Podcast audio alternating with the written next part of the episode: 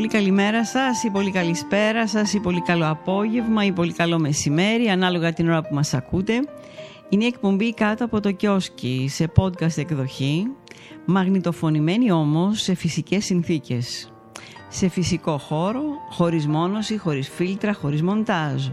Χωρίς τεχνική επεξεργασία. Περίπου σαν ζωντανή εκπομπή. Οπότε έχουμε και λέμε κονσόλα, ακουστικά, μικρόφωνο και πάμε γράφουμε. Και δεν ξεχνάμε όσα λέγαμε δεκαετίες ολόκληρες στην πολύ αγαπημένη ελληνική ραδιοφωνία. Καλή σας ακρόαση με εκτίμηση. Νανάτσούμα.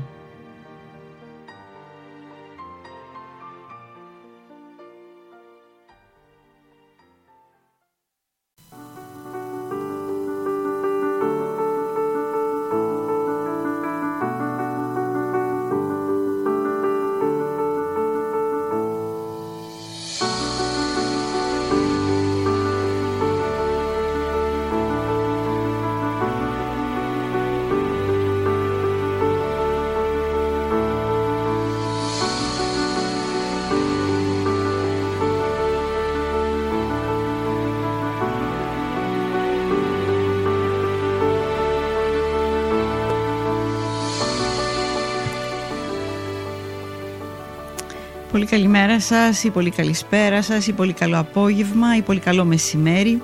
Ανάλογα την ώρα που μας ακούτε είναι η εκπομπή κάτω από το κιόσκι σε podcast εκδοχή. Στο μικρόφωνο είναι Ανατσούμα Σήμερα θα μιλήσουμε για την ε, ναρκισιστική διαταραχή προσωπικότητας με στοιχεία παρμένα από τη διάσημη κλινική Μάγιο, τη Μάγιο Clinic. Η ναρκισιστική διαταραχή προσωπικότητας, ένας από τους διάφορους τύπους διαταραχών προσωπικότητας, είναι μια ψυχική κατάσταση στην οποία οι άνθρωποι έχουν μια διωγγωμένη αίσθηση της σημασίας τους, της σπουδαιότητάς τους, μια βαθιά ανάγκη για υπερβολική προσοχή και θαυμασμό, προβληματικές σχέσεις και έλλειψη ενσυναίσθησης. Δηλαδή συναισθηματικής ταύτισης με την ψυχική κατάσταση ενός άλλου ατόμου και κατανόηση της συμπεριφοράς ενός άλλου ατόμου και με δύο λόγια αδυνατούν να μπουν στη θέση του άλλου. Αλλά πίσω από αυτή την ακραία αυτοπεποίθηση κρύβεται μια εύθραυστη αυτοεκτίμηση που είναι ευάλωτη στην παραμικρή κριτική. Μια αναρκησιστική διαταραχή προσωπικότητας προκαλεί προβλήματα σε πολλούς τομείς της ζωής όπως σχέσεις, εργασία, σχολείο ή οικονομικές υποθέσεις. Τα άτομα με ναρκισιστική διαταραχή προσωπικότητας μπορεί να είναι γενικά δυστυχισμένα και απογοητευμένα όταν δεν τους κάνουν τις χάρες που ζητούν ή να μην παίρνουν το θαυμασμό που πιστεύουν ότι αξίζουν. Μπορεί να βρίσκουν τις σχέσεις τους με τους άλλους ανεκπλήρωτες με συνέπεια οι άλλοι να μην αντέχουν και να απομακρύνονται. Ποια είναι τα συμπτώματα; Τα σημεία και τα συμπτώματα της ναρκισιστικής διαταραχής προσωπικότητας και η σοβαρότητα των συμπτωμάτων ποικίλουν. Τα άτομα με τη διαταραχή μπορούν να έχουν υπερβολική αίσθηση της σημασίας του εαυτού τους, να απαιτούν συνεχή και υπερβολικό θαυμασμό, να περιμένουν να αναγνωριστούν ως ανώτεροι, ακόμα και χωρίς επιτεύγματα που να το δικαιολογούν, να υπερβάλλουν τα επιτεύγματα και τα ταλέντα τους, να φαντασιώνονται επιτυχία, δύναμη, λάμψη, ομορφιά ή τέλειο σύντροφο, να πιστεύουν ότι είναι ανώτεροι και ότι μπορούν να συναναστρέφονται μόνο με εξίσου ανώτερα άτομα, να μονοπολούν τις συζητήσεις και να υποτιμούν ή να περιφρονούν τους ανθρώπους που θεωρούν κατώτερούς τους, να περιμένουν να συμμορφώνονται οι άλλοι με τις προσδοκίες τους, να εκμεταλλεύονται τους άλλους για να αποκτήσουν αυτό που θέλουν, να είναι απρόθυμοι να αναγνωρίσουν τις ανάγκες και τα συναισθήματα των άλλων, να ζηλεύουν τους άλλους και να πιστεύουν ότι και οι άλλοι τους ζηλεύουν, να συμπεριφέρονται αλαζονικά, με έπαρση και να καυχόνται για τα επιτεύγματά τους και να επιμένουν ότι έχουν το καλύτερο από όλα. Για παράδειγμα αυτοκίνητο, γραφείο, δουλειά, ακόμα και μυαλό.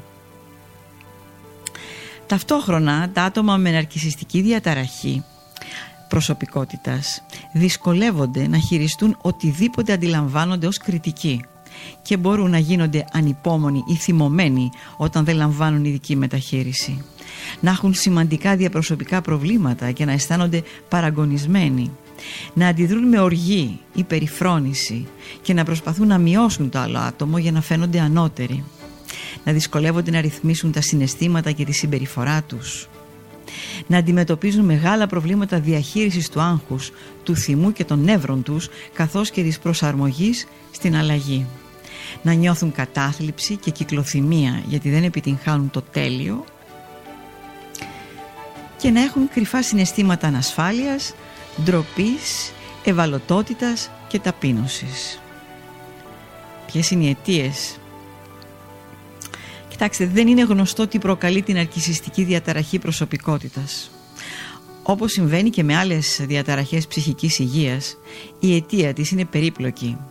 Μπορεί να συνδέεται με το περιβάλλον, αναντιστοιχίες για παράδειγμα στις σχέσεις γονέα-παιδιού, είτε με υπερβολική λατρεία, είτε με υπερβολική κριτική, που δεν είναι καλά προσαρμοσμένη στην εμπειρία του παιδιού, με τη γενετική, κληρονομικά χαρακτηριστικά ή την ευρωβιολογία η σύνδεση δηλαδή μεταξύ εγκεφάλου και της συμπεριφοράς και της σκέψης. Από παράγοντες κινδύνου πρέπει να πούμε ότι η ναρκισιστική διαταραχή προσωπικότητας επηρεάζει περισσότερο τους άντρες παρά τις γυναίκες και συχνά ξεκινά στην εφηβεία ή στην πρώιμη ενήλικη ζωή. Ορισμένοι ερευνητές πιστεύουν ότι στα βιολογικά ευάλωτα παιδιά τα στυλ γονικής μέρημνας που είναι υπερπροστατευτικά ή παραμελητικά μπορεί να έχουν αντίκτυπο η γενετική και η νευροβιολογία μπορεί επίσης να παίξουν ρόλο στην ανάπτυξη της ναρκισιστικής διαταραχής προσωπικότητας.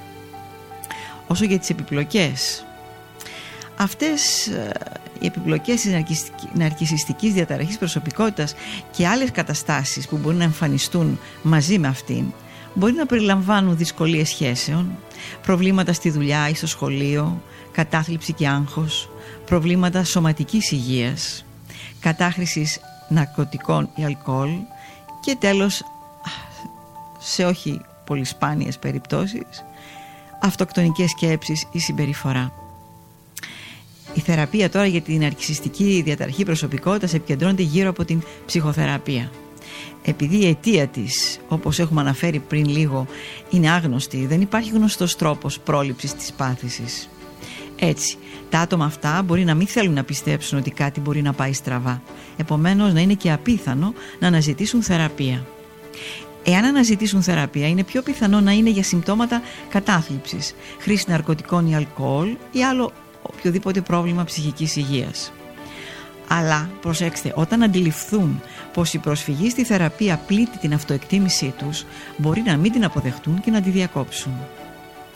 Πάντως, η λήψη της σωστής θεραπείας από ένα έμπιστο γιατρό υπάρχο ψυχικής υγείας μπορεί να τους βοηθήσει να έχουν πιο ικανοποιητική και ευχάριστη πορεία ζωής και για τον εαυτό τους αλλά και για τους άλλους. Αυτά για απόψε. Καλό σας βράδυ.